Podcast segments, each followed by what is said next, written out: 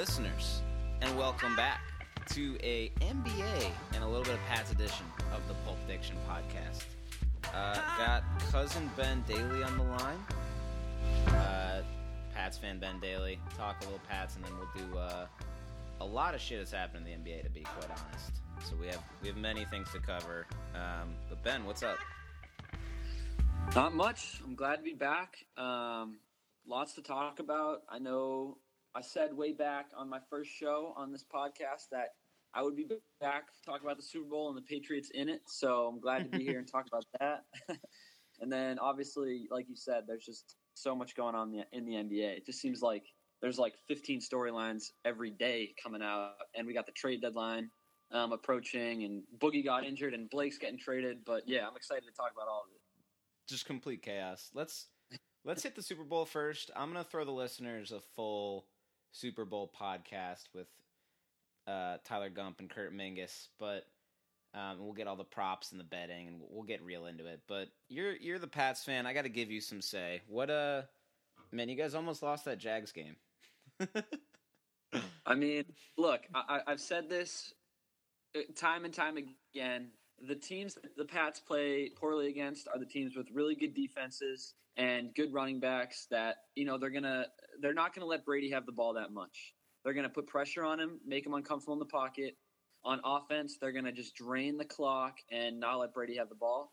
That's why I was worried about the Jags. Like the teams that I worry again about are teams like that 2015 Broncos team um, that beat us with Peyton Manning, who was basically the worst quarterback ever at that point. But their defense was just so good that they beat. Us. And this Jags team, I think, was almost like a carbon copy of that Broncos team. Um, like they had really, really good cornerbacks who weren't going to let our guys get open. Um, guys like Calais Campbell on the line, and that we're just going to attack Brady all night. But you know what? when the chips are down, Brady always finds a way. But yeah, I, I knew this game was going to be close. People were saying it was going to be a blowout. We don't blow out teams like the Jags. Um, the teams like the Eagles, however, I am not as scared of. And I don't know. When I think about this Super Bowl, Zach, I feel pretty confident. Confident than maybe I felt in our past couple Super Bowls. I was thinking about it, and I think that the Eagles are the worst team the Pats have faced in a Super Bowl in a long time. Um, and you can let me know what you think about that. But when I like, I think the Falcons last year were way better. The Seahawks in 2014, both those Giants teams, the Rams team from like 2000, greatest show on turf. What do you think about that? Like, do you think this is the worst team we've played in the Super Bowl? I think that you guys getting a backup quarterback in the Super Bowl does make them the worst team you've played. I mean, I know like Foles looked really good last week, but I, like so much of what he's doing. And I was on the corner of he'd be better than people thought the second, you know, he had two weeks to prepare, but it's still a guy who probably shouldn't be a starting quarterback in the NFL or should be starting for a crappy team. And the idea that he's going to beat Tom Brady is is kind of laughable. And that's why you know I'm to load. I'm to probably. I haven't decided yet, but I'm leaning toward Pat's minus four and a half. But a couple things work against that one is that you guys always play close Super Bowl games. Like I don't think you've ever blown a team out. And the other piece of that is that like your team's pretty flawed. Um like this is probably the one of the worst defenses you've had in a Super Bowl. And like you guys are savvy in that you know what you can and can't do. Like Brady's not going to be trying to wing the 20 yard out to the to the end line every play, particularly with a get like gouged hand, and you know your defense isn't going to try shit they can't handle. But like, you know, the, the talent level is not as high. That being said, like. I'd be shocked if you guys didn't drop 30. Just giving Belichick two weeks and letting Brady's hand heal and having a full Gronk. I really see 30 from you. And I mean, I, I don't see Nick Foles putting up 30. I just I think you have this game. Yeah, so you hit on the D. This is by far the worst defense we've ever had. Um, like in 01, 03, 04, we had guys like Rodney Harrison, Tedy Bruschi, Ty Law. Those defenses were incredible. Like that's the reason we won. To be completely honest, it wasn't because of Brady. Um, as good as he played at the end of those games, but um, like, and when we played the Seahawks, we had guys like Jamie Collins, Dont'a Hightower. We don't have, and Chandler Jones. We don't have guys like that anymore. our defense is patched together with guys who didn't make it on other teams, guys who were undrafted. Um, so we don't really have that like first round pick caliber anymore. And there's a reason that by a lot of statistics they were the worst defense in the league this year. Um, obviously, that was better like week eight on when they I don't know they were something like third in points against in the NFL. Um, but like they gave up what 20 points to the Jags, so they're they're not a good defense. Um, Foles, like you said, I'm not worried about. He probably would be a starter on a couple teams, but um, I don't think that he can like put up points like, like, like against the Pats defense the way Brady will to against their defense. Um, so yeah, I feel confident with the Pats. If if I were, I'm going to bet on them minus four and a half for sure. I think what I'll say is there's a chance that I think there's like a 25% chance that the Patriots blow out the Eagles. Yeah. Um, I think it's a definite possibility. I think there's no chance they blow us out, and I'm I'm nervous to even say that. I'm going to knock on wood, um, but that's the way I feel. Well, even if you're getting blown out, you'll come back. Like I can't think of a worse way to start a, a game than how you started against the Falcons, and we all know how that ended. right. Like you always have in your back pocket. All right, we're going five wides, and Brady's throwing on every play, and you'll get the score up. The to me the one concern if I'm a Pats fan, well I have two concerns. One is I mean Brady he he got the balls a little tighter toward the end, but he was looping a lot of throws in the beginning of that game. And you know, I think hand stitches come out within 3 weeks, so he should be fine there. Like he shouldn't literally have stitches in his hand, but you know, if it's if there's some muscular stuff going on, if it's a cut that could open, maybe that's a thing. And if Gronk's not in, your offense loses about two floors of its ceiling. Um, I mean, Amendola played awesome. Brandin Cooks kind of was a little MIA when you needed him. But it's to, like, if Gronk's not wheeling and dealing, then I'd be a little concerned. But assuming a healthy Gronk, assuming Brady in there, I feel good about you guys in this game. Yeah, so the reason Emmons so good in that game against the Jags is because for whatever reason, they were just playing a lot of zone, um, which is just I don't know why you would ever do that against Brady because he beats zone every time. But yeah, Amendola is just the guy that's going to find every hole, and he's just going to be open all night long. The problem is when you play man to man, guys like Gronk, and you put two guys in, and guys like Cooks are just going to get open um, and man all the time. So we'll see what the Eagles do. Um, I, the thing I'm concerned about is Ajayi and Blount just kind of like roughing up our front our front seven, which is not good at all. Um, so if the if the Eagles can like get ahead and you know just keep like running the ball, they they'll be able to keep the Pats out of it for a while. But like you said, I think it'll. There's no way they like they they blow us out. Yeah. Um, the last thing I'll say about the game is Belichick rolled off the team plane wearing a fedora this morning, which makes me want to bet the Pats even more. Yeah, I feel like it's it's a historical fluke that you guys haven't blown anyone out in a Super Bowl, and I think it's coming. Um, but let's uh let's jump to the NBA. Unless you have another thing you want to say, it is your team in the Super Bowl. Uh, I, am out of stuff to say. I think we're gonna win it though. Excellent. Um, all right, let's talk. Uh, God, the NBA has been fun. Mm-hmm. Let's talk Blake Griffin trade first. Um, so the deal uh, Detroit sends a first round pick and a second. The first is top four protected. So basically, if Detroit wins the lottery, they get to keep it. Um, they send a first and a second. Tobias Harris, who's still under contract for two years. Avery Bradley, who's in the last year of his deal. and I don't remember anyone else important being in the trade, but I feel like there's another person. Um, for Blake Griffin, who has four and a half years at like 35 million a year left on his deal and then they threw in a couple other dudes. Um, so i guess who do you think won the trade and do you think the trade was smart? Like which sides do you think were right to make the trade? So i'm glad we're talking about this because i'm curious to hear your opinion because i'm very confused by the trade. It, it doesn't make any sense to me from either standpoint whatsoever. Um, from the clip on the behalf, signing a guy to a five year like was it a super max deal for Blake? Yeah, it was as much as they could have possibly paid him. And right, so and they, signing a guy to yeah, they were like, "We want you to retire a Clipper," and in the it's been reported a ton by like big news outlets, but like basically they like walked him through a maze, and then they like they like hung a jersey for him in the rafters like during the pitch meeting. We're like, "We want you to be the first retired jersey for the Clippers," like the, and then flipped him like four um, months later. Yeah, so it's kind of weird that they're trading a guy who they just signed for five a couple months after. I think the Clippers I don't know why the Clippers did it. I think the Clippers got worse. If anyone won the trade, I think it was the Pistons. Um, but like, there's problems from the Pistons' uh, point of view. Also, I think they lost their best offensive player and defensive player, like Tobias Harris. Um, say what you want about him, but he puts up points on offense and he's dangerous. And Avery Bradley's still one of the best perimeters in the NBA. So they had to give up a first round pick, those two guys, which is a lot and I, I, think Blake's really good. He's like almost a top ten player in the NBA, and the Pistons probably have the best front court now, especially with Boogie being injured. Um, but I just don't get why this move was made. I'm, I'm hoping you can enlighten me on that. So yeah, the the very short version of why it was made for each team.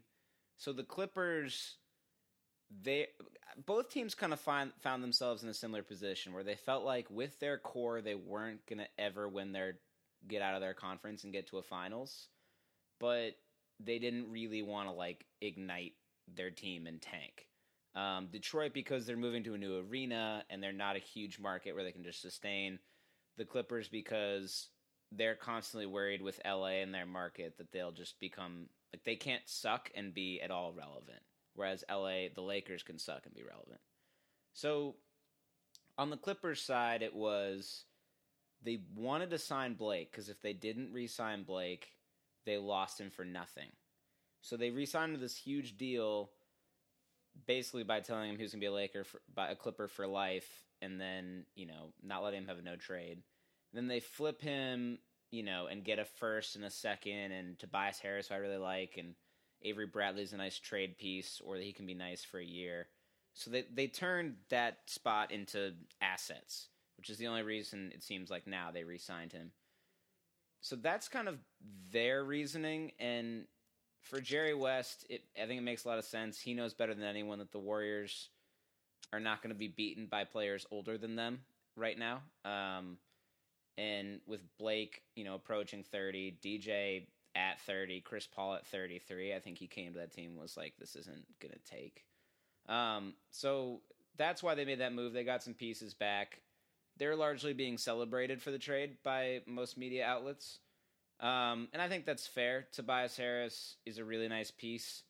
And I think if Blake continues to have injuries, he might straight up be a better player than Blake in two years.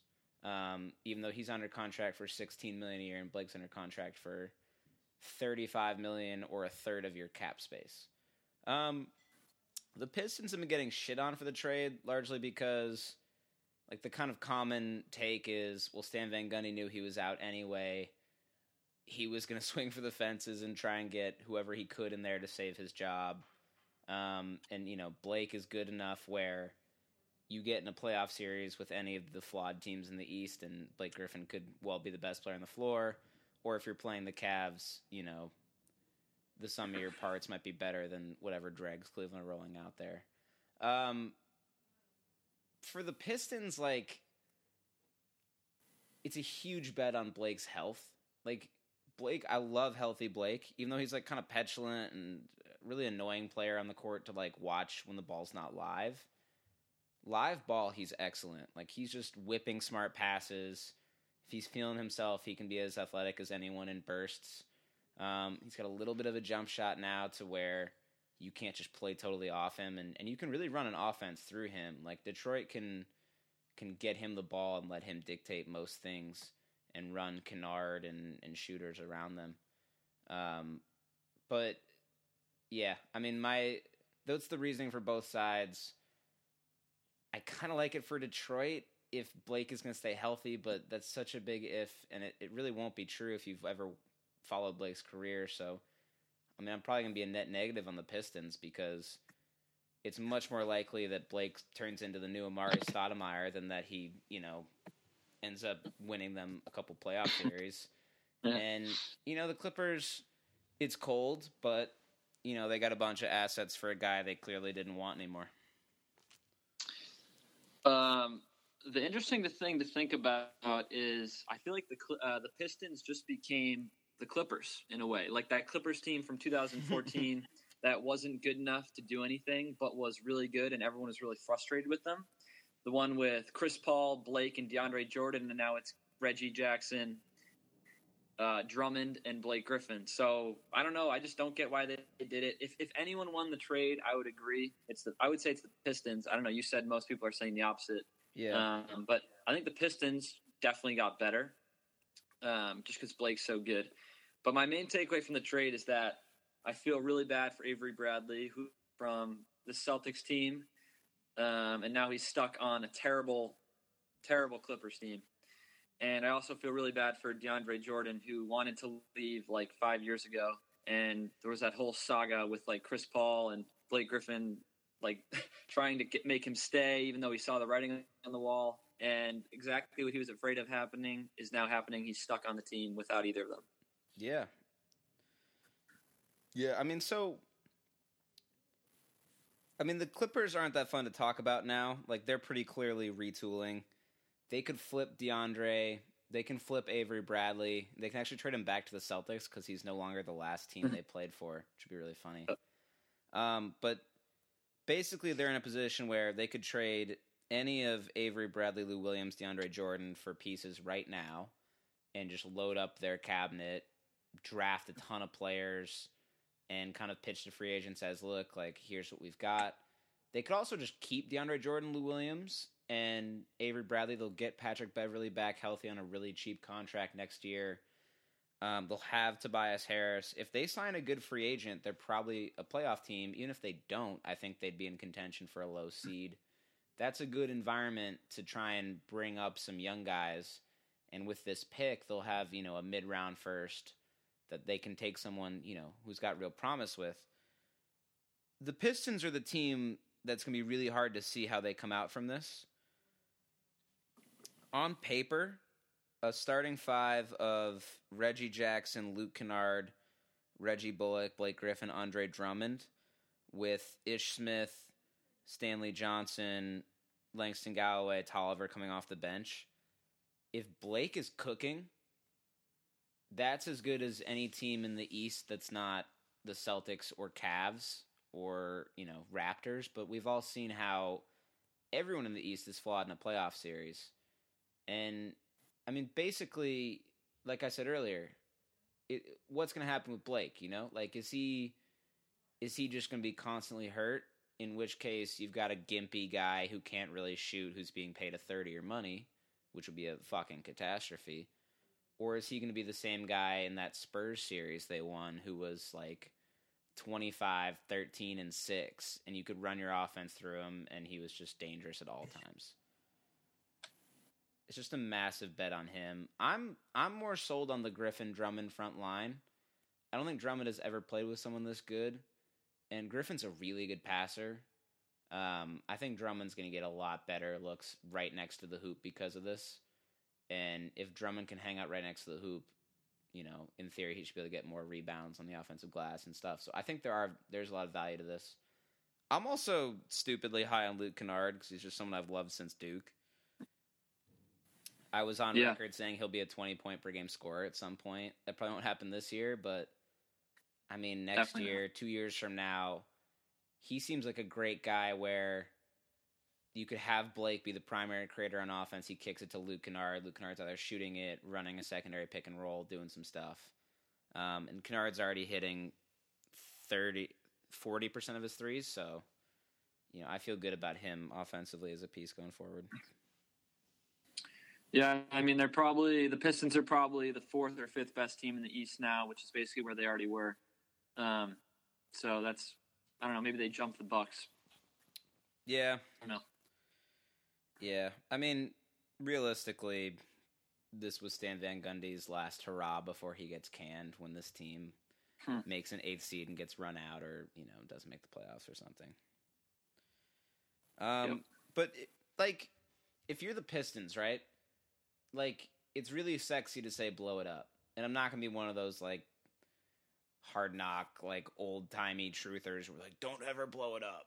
But like you could blow it up and you hit, you know, you hit a couple draft picks and now you're young and exciting and if you make a couple more good decisions, you're, you know, a contender in in 6 7 years.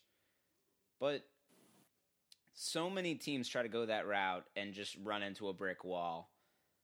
And you know, for a team like Detroit, who, like I said, are trying to move into a new arena and trying to sell tickets, it's really hard to sell people on, hey, we took DeAndre Ayton with the fourth pick. That's a harder sell than we've got Blake Griffin and Andre Drummond. We're a four seed. We're frisky. Mm. And you know, you're. It's always a bet. Why not bet on Blake's health instead of the lottery? You know what I mean? I don't know. I, I mean, Yeah, I mean, that contract sucks. I think the only way the Pistons ever turn into a championship team with this roster is if Drummond gets a lot better and he's young, so he could. Kennard, like you said, if he becomes a 20 point scorer, shocked. I've never seen him with that kind of ceiling. Um, and then I think Stanley Johnson just turns into some like defensive nightmare. But I don't see pretty much any of that happening. I don't know. Yeah, and Reggie Jackson's getting paid a lot of money for someone who doesn't stay on the court and isn't very good when he's on it. So there, you know, there are real problems with this team. I don't want to make it seem like I'm believing in the Pistons, but there's a reality where they're very good, um, in my opinion. But anyway, let's uh, let's bump on. What are your thoughts on? This is kind of a nice segue, actually. So I don't think people generally care too much about Blake um, as like a person. Like he's kind of contemptible. We all thought his dunks were cool, but he he bitches a ton, and everyone really hates him in the league, which I put a lot of weight in. Like if ever like the NBA guys know each other, and if literally everyone hates him, he's probably a dick, um, or at least kind of insufferable in some way. But at the same time, like I just feel bad that like the Clippers like like I think he really believed them. I think he was really like thought they weren't going to trade him and wanted him to be like their star. And if he actually thought they should have gotten a no trade clause, but whatever. And they just shivved him and it was the same thing with Isaiah where like a team really didn't treat the player very nicely. And not only did no one care, everyone heralded it as like a really smart move. Like everyone's saying Jerry West, great team builder, you know. Danny Ainge, excellent team builder. And they treated their star players like dicks. Um, does that worry you? Do you think players are going to start really demanding no trade clauses? Like, what do you what do you think is the fallout from that? Yeah, I mean, I think they should. Like these players don't get treated like players; they get treated like assets. Um, but I I wouldn't compare the Isaiah thing with the Griffin thing because Isaiah was the heart of our team with a really bright future, and Blake Griffin was our team that was going nowhere fast. Like what happened to Isaiah is so much worse than what happened to Blake. I mean, Isaiah had the hip injury with the, which he played with in the playoffs, including playing the night after his sister died. He gave literally every bit of himself to the Celtics. Um, and I never saw that kind of dedication from Blake to the Clippers. So I wouldn't quite compare them, but I don't know. I'm, I'm pro player. I think they should do whatever they can to make sure that they're secure. That's true. Um, and Blake's also getting paid thirty nine million, like in four years. Like Yeah. Blake's gonna be fine. Oh, Isaiah, I don't. I don't Isaiah's also gonna be fine, but Isaiah probably cost himself if he sits out after April with that injury and doesn't play in the playoffs, um, and comes back this year healthy and is playing as well as last year. He's getting 20, 25 million a year from someone. Now, if he keeps playing like this, he might get another three year, seven million dollar deal. Like that might be his best offer if he keeps playing like this. Like he might have cost himself eighty million dollars for the team. Are you talking about because he played through the injury? I'm talking about because he looks broken right now. And if there's no way to fix him and playing through that injury for four months, which he did, was part of the Yeah. reason he's so hurt. I'm saying he gave the Celtics about eighty million dollars of value because he cared about their franchise and they put him out to pasture the second it was convenient. Yeah, I'll never forgive Danny Ainge. At the same time, it was a brilliant trade. Like he looks so bad now and Kyrie looks so good.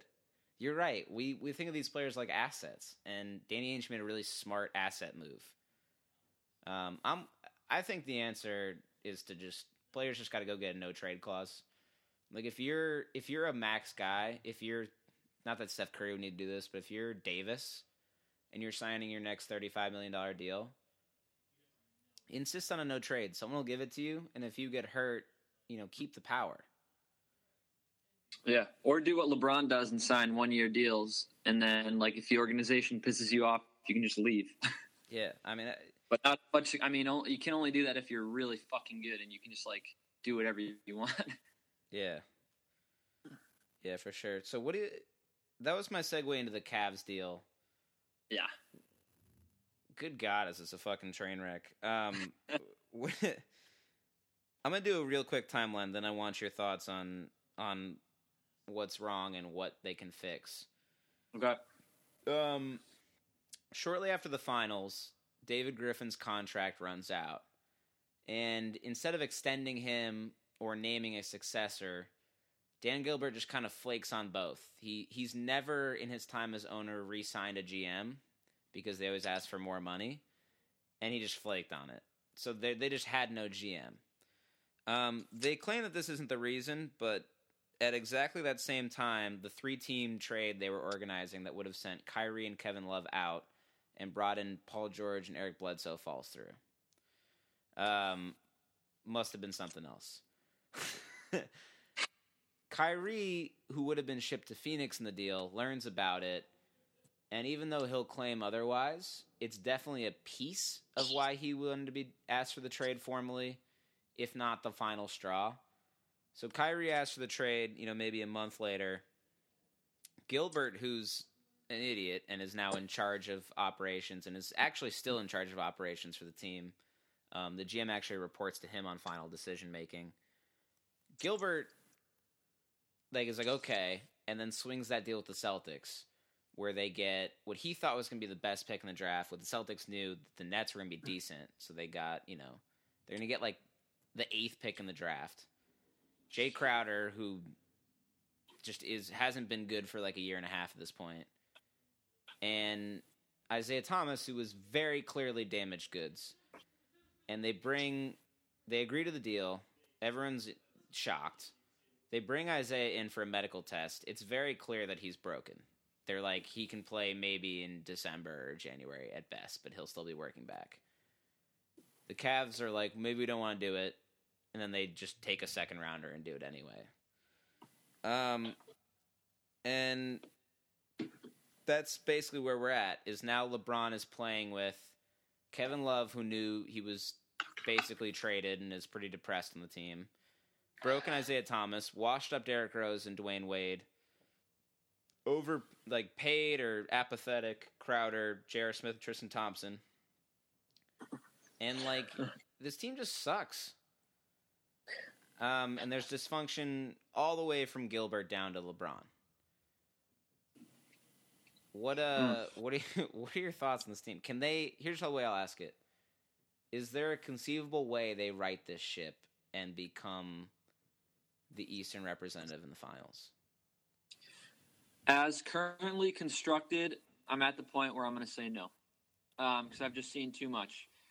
I think when like, what's the problem? There's a, there's just many. I think it like not becoming what people thought. I mean, people for some reason thought he was going to be the same guy he was last year, coming off the hip injury. And when he put up like one of the one of the great NBA seasons and efficient NBA seasons in history, um, which he'll probably never repeat. Like you went down the roster, which is exactly what I did. Like Jae Crowder sucks. I've said that for two years. Like no one listened to me. I he was so he wasn't even good on the Celtics except for one year. He sucks. Dwyane yeah. Wade sucks. Calderon sucks. J.R. Smith is overrated. Kevin Love is overrated. Jeff Green is overrated. Kyle Korver's nasty. Get Korver in there more. Korver's, Korver's very good at what he does, but he's also a 40 year old three point specialist. Yeah. Um, so I just don't know what they can do. I like the move of taking Jae Crowder out of the lineup and putting in Tristan Thompson because Jae Crowder sucks. Um, but the only like LeBron is playing as good as he can. I I know he had one of like the worst net ratings in the NBA in January. Um, or so far in January. But I just don't know what else he can do, and he just doesn't have enough talent around him. And there's dysfunction everywhere. There was like that meeting, but where everyone was mad at Kevin Love apparently for sitting out when he was sick, um, and like people are frustrated with Isaiah because he's not being as good. Um, so right now, I don't think they can do anything. I think they are, as their record shows, the best team in the East. Like I think if they were to play a seven-game series against the Raptors, the Celtics, they would lose. Um, so I think they need to do something at this deadline. They need to use that Brooklyn pick, um, and they got to make some moves. I totally agree with you. There's a lot of people who are, think they're insane to move the Brooklyn pick. I'm the complete opposite. I think they'd be insane not to use it.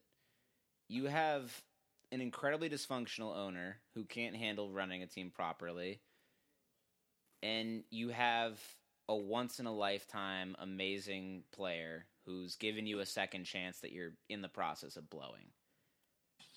It either like if it doesn't work with LeBron right now, when is it going to work in the next 15 years? Like it's just not going to. And if your argument is well they can use the Brooklyn pick to draft their next, you know, superstar, there's just no chance of that. I, I, I think you're crazy not to maximize this window when you have LeBron because there is a one in a million chance that they get a player as good as LeBron relative to the rest of the league on their team ever again, with how crappily dysfunctional they are. Um. Anyway, I agree with you. I, I mean, LeBron has this way of like pulling the team together, or I guess his teams just kind of coalesce when they need to, and it's just something like LeBron's just so good that the guys just like forget about all the drama and just fucking ball out, and it, you know, they could be. I mean, last year they were fifty and thirty-two, which is like middling, and they ripped off, you know, eleven. They went like twelve and one in the on the road to the finals. Um, but yeah, I mean, I think I think it is broken, and if you're five foot eight and you're not scoring with volume or efficiency, you're just such a liability. And unless it is gonna like recover more and get to a point where he's quick and fluid again, he's one of the worst players in the league. And it hurts to say that because he was so good last year, but like he's there's something very broken with with his body, and it's still on the mend. And I'm not saying he shouldn't be playing. I'm just saying at this moment he's not good. Um, in fact, he's quite bad. And you hit on it with their whole roster. It just sucks. Tristan Thompson hasn't tried hard since he started dating Kardashian. Um, it's just it's not good. I mean, I can never write off a LeBron team in the East, but yeah, it looks pretty bad. Um, I agree. So I think the one way they make their way back is if Isaiah just somehow figures it out and like magically gets healthy, because that's where they have the most room for growth. Is like if he puts if he starts playing like he did last year, I think they probably go back to being either the best team in the East or like basically equal with the Celtics. So it's kind of up to Isaiah. A lot of weight on his shoulders. Yeah. Um, I'm interested to hear like the way things are going now. What it, like are you sold that LeBron's leaving this summer? I am very sold that LeBron's leaving this summer. I maintained all last summer and, you know, all through the beginning of the year that LeBron had a really good chance of staying cuz I feel like the Lakers were 3 years away from being good and, you know, LeBron would love to just rampage through a crappy East every year instead of going West and trying to build a new team from scratch around 19 year olds. But it, this is like LeBron's teams always have a lot of drama because they're covered so intensely and because LeBron, you know, loves subtweeting and, and stuff like that. But this team is just depressingly, depressingly dramatic. Like, like Isaiah, I love him too, and I really respect what he did last year. But Boston was the first time he was a part of a locker room that wasn't dysfunctional. Like he was on a bunch of dysfunctional ass Kings teams. He was on a Suns team that combusted. He was on the Celts for like I think it was two and a half years. And if you believe the organization is unique in that they can just bring everyone together and play to their strengths, you know, maybe you write those off and now he's right back to being arguably one of the biggest problems in Cleveland's locker room. The little guy became the little man complex, in my opinion. he's he's just he's like lobbing in takes like our defense sucked before I got here. It's like, dude, you're five eight and you can't guard anyone and you're a step slow. He's five nine, and I will not hear you smite him on these airwaves. Dude, you can't be as bad as he's been and then be as brash in the media as he's been. You have to have some humility. It's I feel really bad for him that he played as selflessly as he did for the Celtics and got shanked. But he's on the Cavs now and he's being a shitty teammate. he's calling out Kevin Love, who's been there five years and left because he was Fuck sick. Kevin Love. I mean, Kevin Love's a baby, but still, you, you've been there like two weeks. You suck. The team's sucking with you. You can't just go call out the, I don't know, second best player. I don't know, man. Put yourself in his shoes. Like I feel be terrible for him. I mean, I I gotta defend Isaiah till I die. yeah, I vibe with his statement that he doesn't have his powers back because I'm going to compare his career to my middling athletic career. I always felt like when I played hurt, I could see what I wanted to do in my head and couldn't actualize it. And it's so frustrating because you you know what you want to do and you just can't do it. And feeling like you not, don't have your powers is just so apt for how you feel. At the same time, like I know he's criminally underpaid, and he basically put up a thirty-five million dollar season last year, and he's never going to get more than twelve million if he can't play like that again. But you just you can't go into that locker room and just be throwing shade at people and acting like you're the shit when you're playing terribly. Fair. Um, but you, you're right. Like he's still rehabbing. Really, like there's there's getting medically cleared and then there's getting in form, like in game shape. So he's not there yet. Like if he gets there, he could totally get there in in March, and that team goes up two levels, and we're all like, "Wow, we were so stupid for, you know, doubting the Cavs." Which we say like every year because LeBron just takes his teams to the finals every year. But this year in particular, it really feels almost impossible. Yeah. I think this may be the year that seven year run comes to an end. I think so too. Um, I mean, I'm not sold on the Celtics beating them. I think the East is wide open. Um, like I would, I would even buy the Raptors winning the East. As stupid as that sounds. No, it doesn't sound stupid at all. I Um, think that they they should probably be the favorites right now. The Celtics are playing like shit right. they, I just, I feel like everyone performed so over their head when Hayward went out and they kind of settled. And then everyone else has kind of receded except Kyrie, who's just playing at a 9 out of 10, 10 out of 10 every night. Yep, that's exactly my diagnosis too. You want to talk Celts Warriors? Yeah, let's do that. Good segue again. Um, that was such an awesome game. What were your thoughts on that game? I think that the Celtics played well enough to beat 29, I guess 28 of the 29 other teams in the NBA. Um, when guys, when Kyrie puts up 37 on 18, Horford has 15 and 13, and a guy like Jaylen 20, like that's a win for the Celtics 99% of the time. Um, and it just was unfortunate that we put up that good of a game against the best team ever. So that's my main takeaway. It was the best game we played in a long time, and we ended up losing. Um, obviously, I think the number one reason for that was we didn't have Marcus Smart to cover Steph Curry. People who have heard me on this show before know that Marcus Smart is my favorite player in the NBA, and Curry had 49 in this game. We Kyrie can't cover Steph Curry, Marcus Smart can, so I think that was a huge issue. Um, but yeah, I think on a macro level, the Warriors should be afraid of the Celtics. Like they, they're the team. We are the team that they do not want to see in the finals. Um, seven of our last ten meetings have been decided by five points or less. Um, so I would love to see a seven-game series between them. I would too. Um, I I agree. I think Kyrie was just exquisite in that game. That's as well as I've ever seen him play against this, the Warriors, including every time he went for forty against them in the finals. Like doing what he did on the number of shots he did while you know having a taxing defensive assignment is just insane. Um, and it's really depressing for the Celtics, like you said, to see your best player play that well and not not win the game.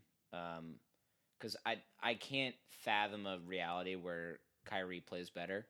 At the same time, Curry looked every bit as good as he did during his hot streaks um, in that MVP season that I maintain was the best offensive season ever. Um, and on a night where Durant didn't even shoot particularly well, uh, they won anyway.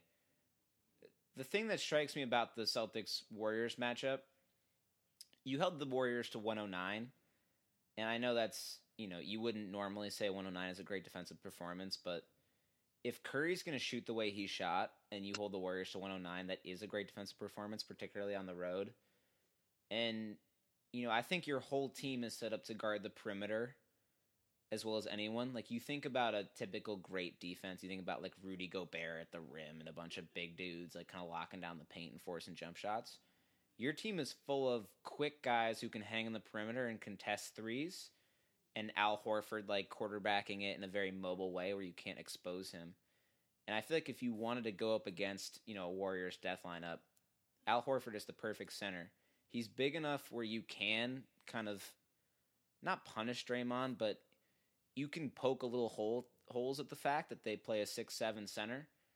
And, you know, he can switch onto a Curry, a Durant, and hang as well as you can reasonably expect from anyone who's six ten. Um, you have Jaylen Brown, you have Terry Rozier, you have Marcus Smart, you have all these pieces to throw at guys um, who can score in the perimeter like the Warriors can. I'd love yeah. to see that series, particularly because you know Stevens is so good and and and what have you, and and Kurt and Kyrie. This is actually a point I wanted to make. I think I think Kyrie I don't think it's an accident that Kyrie always plays really well against the Warriors. And I don't think it's just because he balls out in big games, even though he definitely does that. I think it's because players who love playing in like kind of a flowy, creative style. So guys like KD, guys like Curry, guys like Kyrie, guys who just love like thriving in an environment as close to pickup as possible. They really play better when there's all these loose transition kind of unscripted possessions. Like it seemed like Kyrie was just really enjoying kind of dancing around and, and playing that, you know, shooting seven second style. And then when he got the switches, he was just totally in his element and had great feel. Like he was finishing over Durant, he was finishing over Draymond. Like it wasn't just Curry he was lighting up. Um, anyway, I, I I think Kyrie really plays his best against the Warriors, which is really cool for you guys. Yeah, I, I, like what you said. Like, the more similar it is to pick up ball, the better Uncle Drew's going to play, and I think that's definitely true. Um, he loves he loves that style. And you talked about like, the roster of the Celtics. I think that the one thing that Danny Ainge has done that's really smart, or one of many things, but has been like const- he basically constructed this team to play Golden State, and like you said, that means having the ability to have five guys on the court who are like six three to six ten and can cover any position. Um, and that would be with Horford at the five. So that team was like this team is like built to play them, and that's why we're good against them. There's a reason we draft like down to number three and drafted Tatum instead of drafting Fultz. We love guys who are like Semi Ojeleye, Yabusele, Tatum, um, Jaylen Brown. These are guys that are all like six eight or six six to six ten, and they can just guard any position. Yeah. The other thing I want to say about Kyrie is this is kind of unrelated, but he has been, in my opinion, um, like by far the most consistent player on our team. And I honestly think he's one of the most consistent players in the NBA. He's so good and so crafty that pretty much no matter what we let him, night in night out, he's gonna like put up numbers. And in this recent stretch from the Celtics, which has been really bad, um, something like like we're like five and five in our last ten, and it's probably where last fifteen. Um, but like when we're playing bad, there's a tendency for Kyrie Irving to shoot a lot more. Um, and a lot of people think like, oh, he's shooting too much. He's trying to take over games. But if you watch, it's like that's not that's not it's not what's happening at all. Like Kyrie's shooting so much because no one else can get open, no one else can create their shot, and he has to keep shooting. Absolutely. Um, so he's been the only one that hasn't dropped off in like the, the last 20 games or so. Um, but there's no doubt the Celtics are at their best when he's shooting like 15 times and only dropping 20 points, and he's more of a passer and the guy who's kind of like sitting back and making other making sure other people are uh, playing well. Yeah, I mean, I couldn't agree more. This is one of those really cool cases. I'm someone who, you know, obviously like loves uh, the insights math gives sports because it's an intersection of my two interests. But he's a great example of how stats really f- fail games like basketball and, and soccer to a much greater extent that rely a lot on intraplayer movement and flow and, and things that you can't capture numerically yet. Um, I mean, Kyrie, if you look at just the raw numbers, like points, assists, rebounds, looks really similar to last year's Kyrie and on the Cavs, and he just couldn't be a more different player. Everything he does, much like Isaiah last year, but in a more unselfish way, everything he does sets up everyone else on the team, and you see it when he comes out of the game, their offense just dies. Like, Kyrie doesn't have to go one on one every play, but the fact that he can, and the fact that you can't leave him alone, like coming off a screen, you can't, you know, when he drives, you have to send multiple rim protectors. That unlocks Tatum, unlocks Brown, unlocks Horford, unlocks name a person on your team.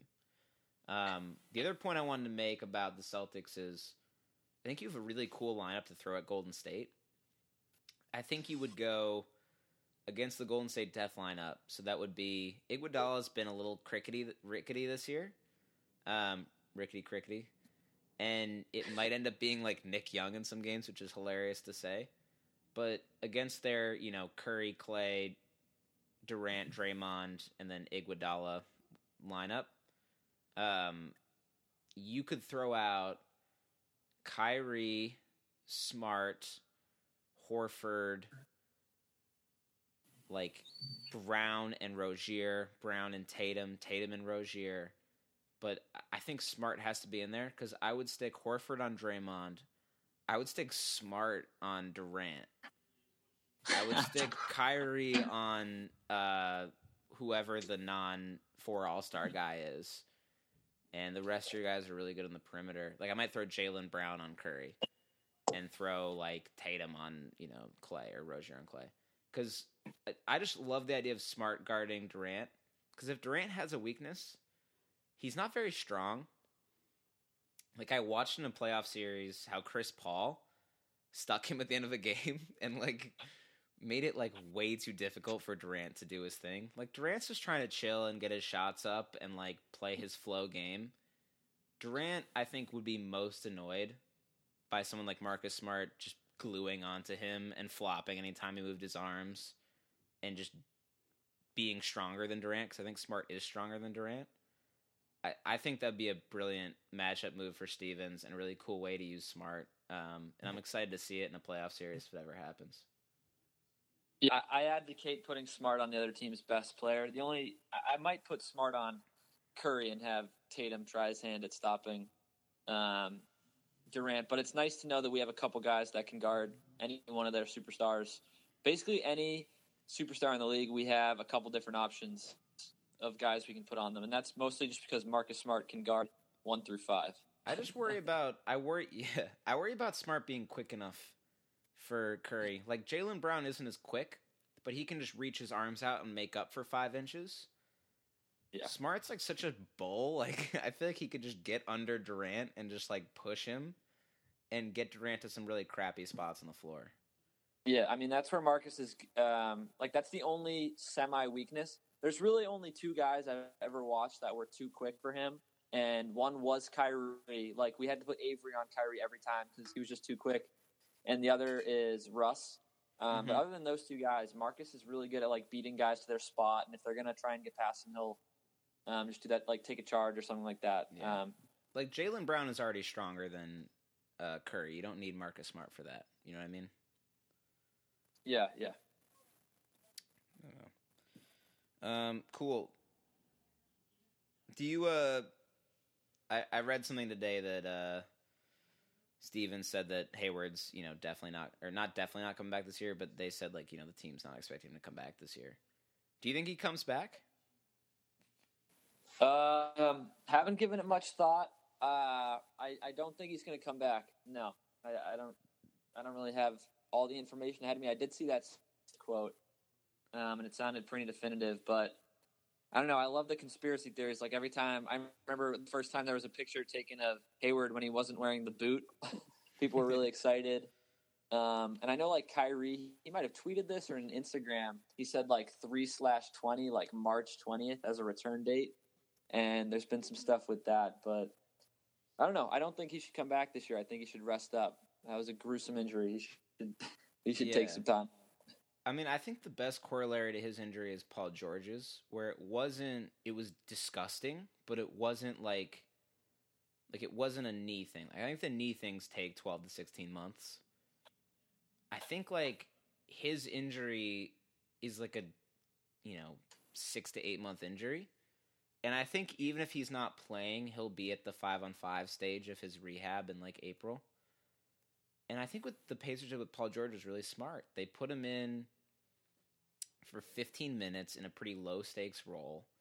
And they were like, we don't care if you suck. We just want you to be on the court this year. And I think weirdly that like, you know, he didn't play that well and it was whatever. But everyone's just so happy to see him and he kind of got some of the butterflies out. And then he could spend the summer being like, all right, I'm going to get in shape. And when he came back, he didn't feel like he had to play for 15 months. You know what I mean? Um, I, I think it'd be really cool for Hayward to play 12 minutes a game in the playoffs. Yeah, I that'd be He'll be in awful shape, and you know he won't be nearly as good as he will be. Like he'll probably be comparable to like Daniel Theis, because he'll just he won't have played basketball in eight years. I But- love me some months, Theis. Yeah, but you know I think it'd be cool for him to get out there. Dude, you got to get on the Theis train. I know you don't like him much, but I I just he's, He's a stretch big that can't shoot yet. he will be able to shoot. Like when you watch him shoot, he has really nice form. He does. He'll be dangerous. He'll be he'll be a really good guy to bring off bench as stretch five. Yeah, it seems kind of hilarious that your team with like 16 good players picked up a really good undrafted free agent, but yeah, just like found him, and then like with Shane Larkin too, just like Yeah. got him, God knows where, and he's been putting up good NBA minutes. I don't know if I've said this on a pod or not, but I was convinced for like a month before I found out he was German that the Celtics just saw Daniel Theis playing pickup in like a Southie street court or somewhere and just like, oh yeah, let's sign this guy. He's good. Dude, I, I like him a lot. He's got he's really good at defense, and he's got a mask on. He's just a, he's just a man. Yeah, I think, dude, I think the uh, I think the Irish Catholic Boston population really identifies with him. I think it's funny. Yeah, they probably fucks with him a lot. I feel like if I wore a Thief jersey to a like really tough Southie bar, I'd be loved anyway.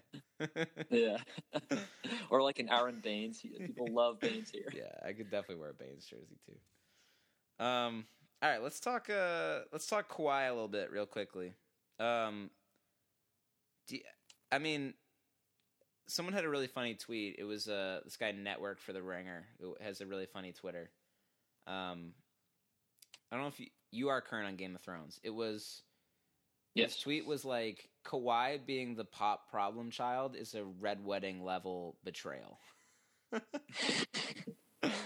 Which I thought was super apt to what's going on. I mean, you see that story and you're just like, what? Kawhi? Like, he's so quiet. He was like so Duncan's successor. Like, why does he want out? Like, it's so bizarre. Do you think he leaves?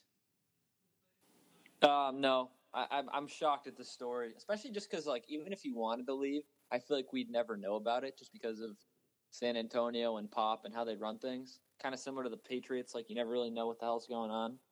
Um, but like I see, I don't think it will happen, but I totally see why Kawhi would want to leave. Um, like the only pro to playing in San Antonio is Popovich. Um, Yeah. and I guess their fan base is pretty rabid.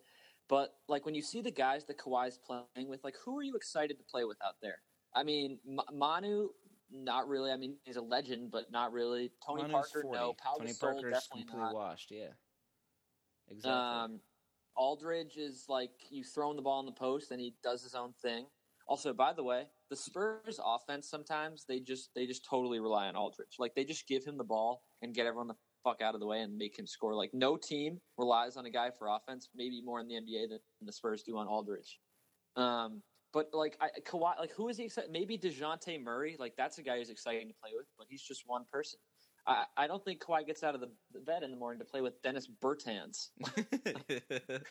I totally agree. Um, I totally. If he agree. wants to play a beautiful game and like go somewhere where it's going to be more fun, then I totally see why he wants to leave. But the way Kawhi is, where he's reserved, laid back, doesn't really talk that much. I don't know. I guess the Spurs are kind of the perfect fit.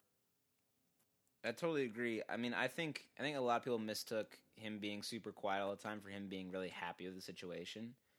And you hit the nail on the head. Like, who is he playing with that's fun? Like his best teammate by far is Aldridge, who is by all accounts not that fun to play with. I don't think anyone in Portland liked him that much. He basically requested a trade, and I don't think anyone in the Spurs was like, "No, don't." Like he's just at his best, you're still just running post ups for him, and he's like a serviceable defender, and you just kind of hang around him. Um, and you know the guys that were there for that last Duncan prime when they were awesome. Danny Green has not been that good in a couple years. Tony Parker is washed. Manu, Manu is like one of my favorite players to watch. Watch, but is forty. Like he just can't be expected to do all the stuff he does on a day to day basis. Um, Dejounte Murray, really a good player. Not there yet. This is his second year in the league. He spent the first year really like studying behind a lot of good guys. And and after Murray, you know, who's there? It's it's Kyle Anderson, it's you know, Rudy Gay, Paul Wash Up Pau Gasol, Bryn Forbes, like these aren't these aren't players.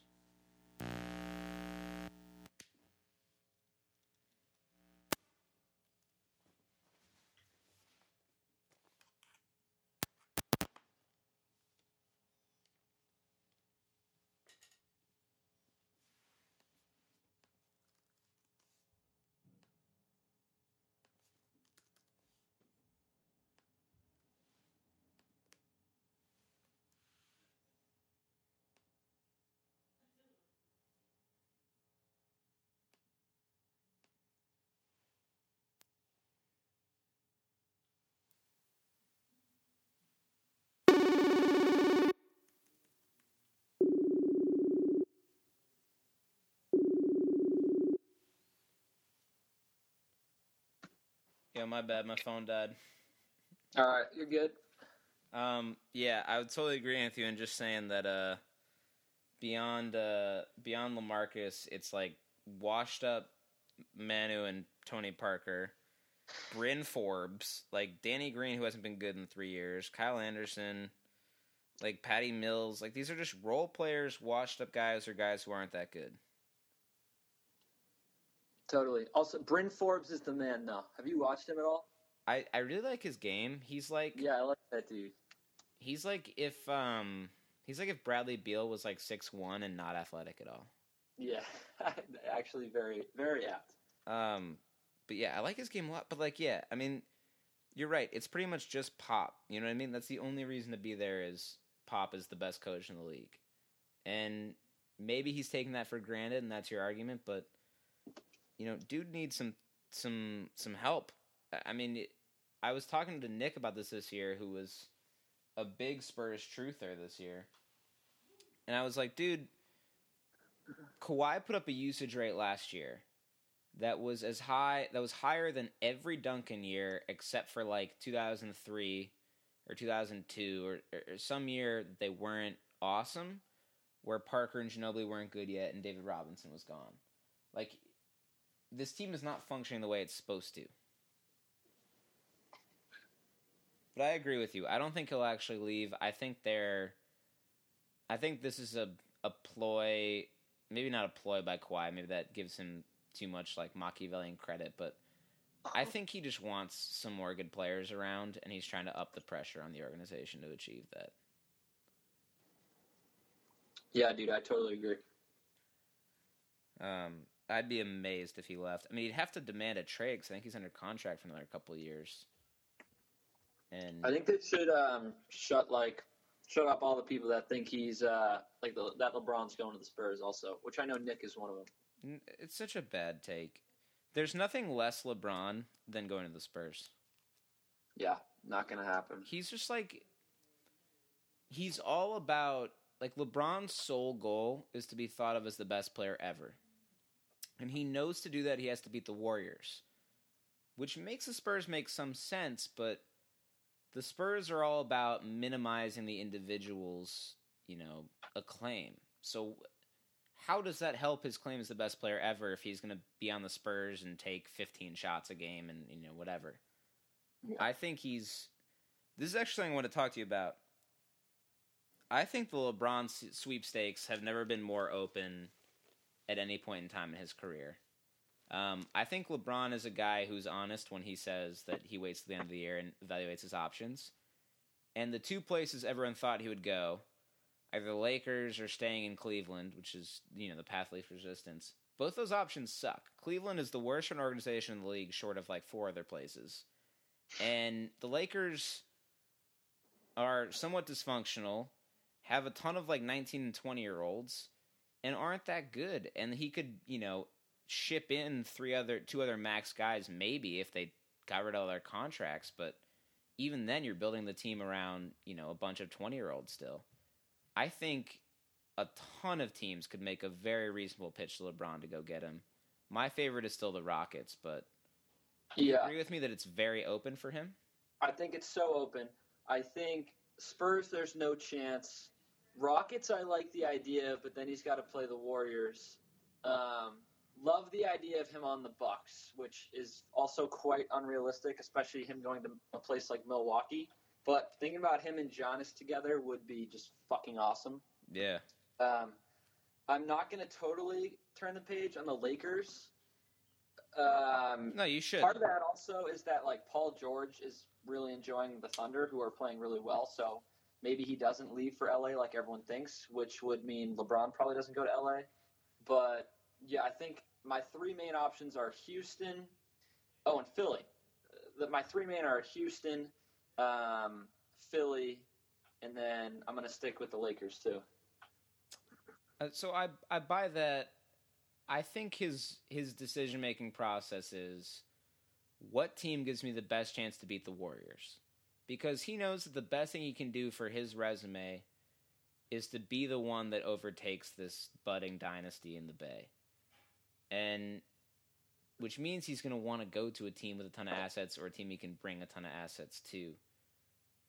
My thing with the Lakers, I mean, everyone knows he's bought a couple houses there and he has a lot of business there. I do think there's a lot of sense in him playing there at some point. But LeBron was in the media saying, this is the first time he said shit like this, saying earlier this year, I want to redefine what it means to have an athletic prime. Like, I don't think I'm going to get bad because I'm 30. I don't think I'm going to get bad because I'm 33. Like, he really thinks, and I think he's right with the way he takes care of his body and invests in his body he really thinks he can play at this level till he's 36 and then play well till he's 40. Um, somewhat like Tom Brady, honestly, where their whole lives revolve around being ready for these games and they do everything you could possibly do to make that true. So he could go sign with the Rockets for three years, play out the rest of Chris Paul's useful life, then bump to the Lakers. Um, like that's that's a decision I see, you know, staring me in the face.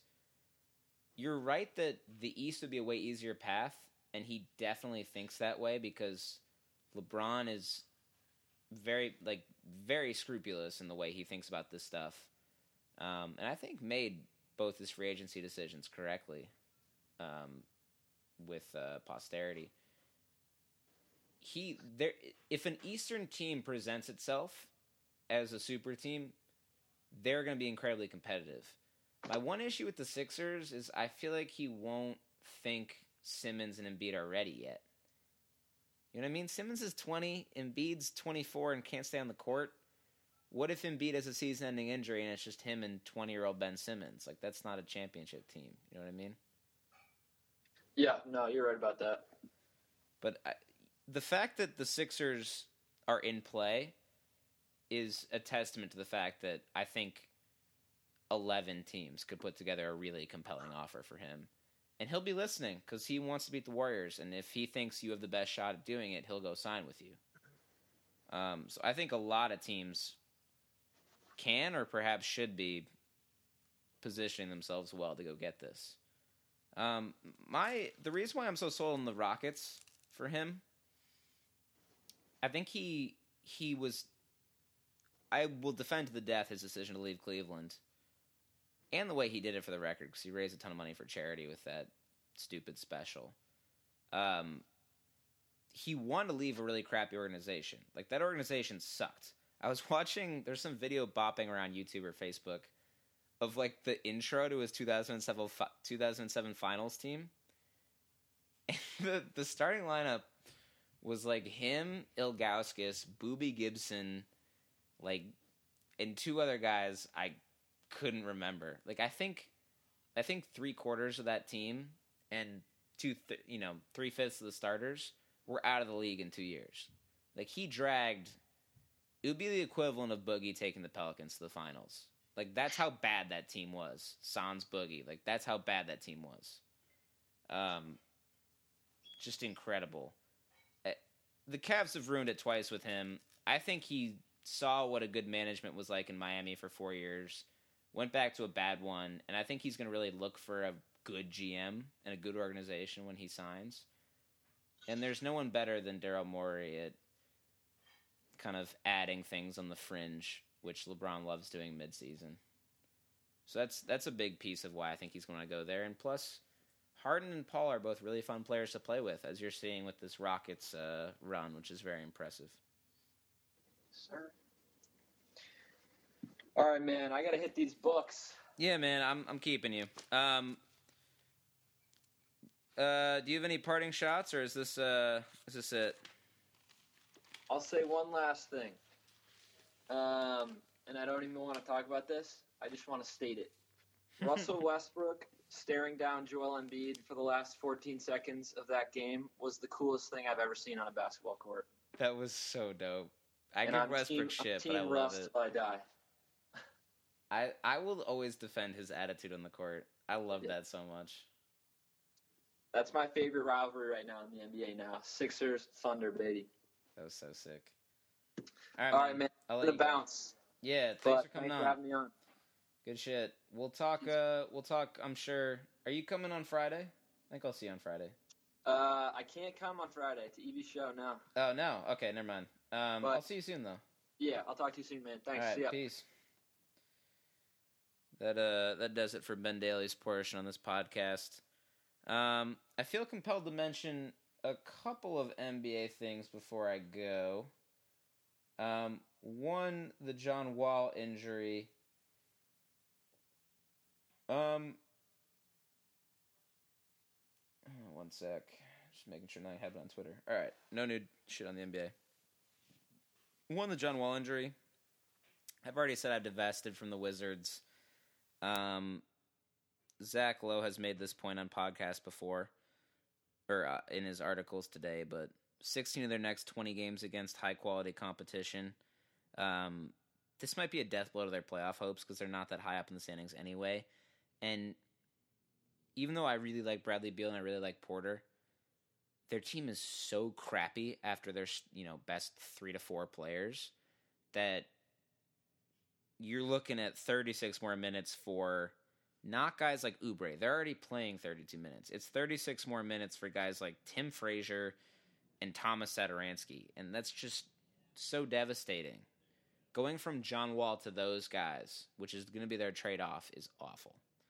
Um, so I'm very concerned about this team. I've already divested from them, as I said on previous pods, because um, even though I like Wall, Beal, and Porter individually, just the vibe on this team and the way they carry themselves and the way they've rounded out the roster are just all so bad. I just can't sign off on it. The one thing I am excited for I think we're going to get to see Otto Porter shoot 20 times a game. I was one of the few people who defended his $100 million contract. I think he's an incredibly efficient player. I think he's the kind of player who you don't just throw the ball and he runs ISO, or you don't just throw the ball for shots off screens that are contested, even though he can kind of do that now. he's the kind of player who you play in the flow of a smart, thoughtful offense and who scores very efficiently for you in that system. And I think with Beal maxing himself out and then swinging the ball at other people, I think Porter's going to have to take 20 shots a game. And I'm excited to see if he can do it efficiently. Um, and my last thought for the Wizards is maybe the one silver lining of Boogie's injury is that he's not going to have a spirited playoff fight with the Pelicans and think he should stay there because that organization is crap. People just need to leave it. Um, I really hope that Boogie goes and signs with the Wizards. And, you know, I think the Wizards' sole focus this offseason should be dumping one of Gortat and Mahinmi, hopefully both, and nabbing Boogie. Because um, those four, Boogie, Porter, Beal, Wall, especially if LeBron's out of the East, that's championship material. Or not championship material if the Warriors are still together, but that's finals material. Um, and then really quickly on the Mirotic deal, just because I'm a Bulls fan and I feel obligated. Um, they uh, it's reported today that they're gonna the Pelicans and Bulls were gonna trade Mirotic for Asik and you know first. Um, I've been on the train. I want Mirotic to go for a first. I think Mirotic, Markkanen, and Portis are fours, and having three of them makes no sense. Um, and we should sell Mirotic while his value is highest. Uh, then the deal, even though it said it was going through, or Woj says it's going through, it kind of crapped out because of this wrinkle where because the Bulls signed Mirotic to a team option deal, Mirotic gets to veto trades until the team picks up his option. Um, and the Pelicans didn't want to pick up his option, so whatever minutia, not important. But just funny that the Bulls would leak a story like they thought the the deal was done or the Pelicans would do that, and then it wasn't actually done um, for a reason that should be obvious to anyone who works in the cap every day, like one of these GMs. Um, I'm still in favor of Mirotic going. I really don't think this Bulls core is what it needs to be. I don't think Mirotic is going to be around for when it is going to be what it needs to be. Let's send him on his way. let him go somewhere where a teammate didn't break his jaw and concuss him, and let him have a good career there. Um, kind of surprised the Pelicans wouldn't want to pick up his option. Uh, I guess if they're trying to keep Boogie and, and AD, Mirotic is a four, so he should not be playing alongside both of them. But um, just still very, very weird story that can only happen with two franchises that are on top of their shit. Uh, but anyway, that's all I got. Thank you for listening to this edition of the Pulp Diction podcast with cousin Ben Daly. And be on the lookout for a couple other podcasts from me this week. Um, another one I'm releasing today, more free flowing convo I did with Brandon, cousins Brandon and Sean, who inexplicably, even though we've recorded like six, are this is gonna be the first aired podcast. Um, we do kind of a, a life conversations. It, it's interesting. I'm not quite sure how I want to summarize it, but give it a listen if you want to philosophize and think about the muse. And uh, also be on the lookout for an NFL, proper NFL Super Bowl preview. Just wanted to give Ben a bit of time of day here, but be on the lookout for a proper NFL Super Bowl preview with Tyler Gump and Kurt Mingus. Um, as always, thanks for listening. Stay tuned.